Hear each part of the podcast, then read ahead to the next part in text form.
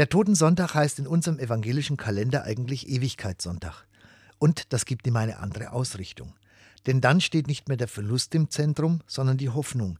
Dann geht es nicht mehr so sehr um ein Ende als um einen Anfang. Denn die Ewigkeit, das ist ja die Zeit und der Ort, auf die wir zugehen. Das ist die Zeit und der Ort, wo wir endlich ganz wir selber sein werden. Darauf freue ich mich.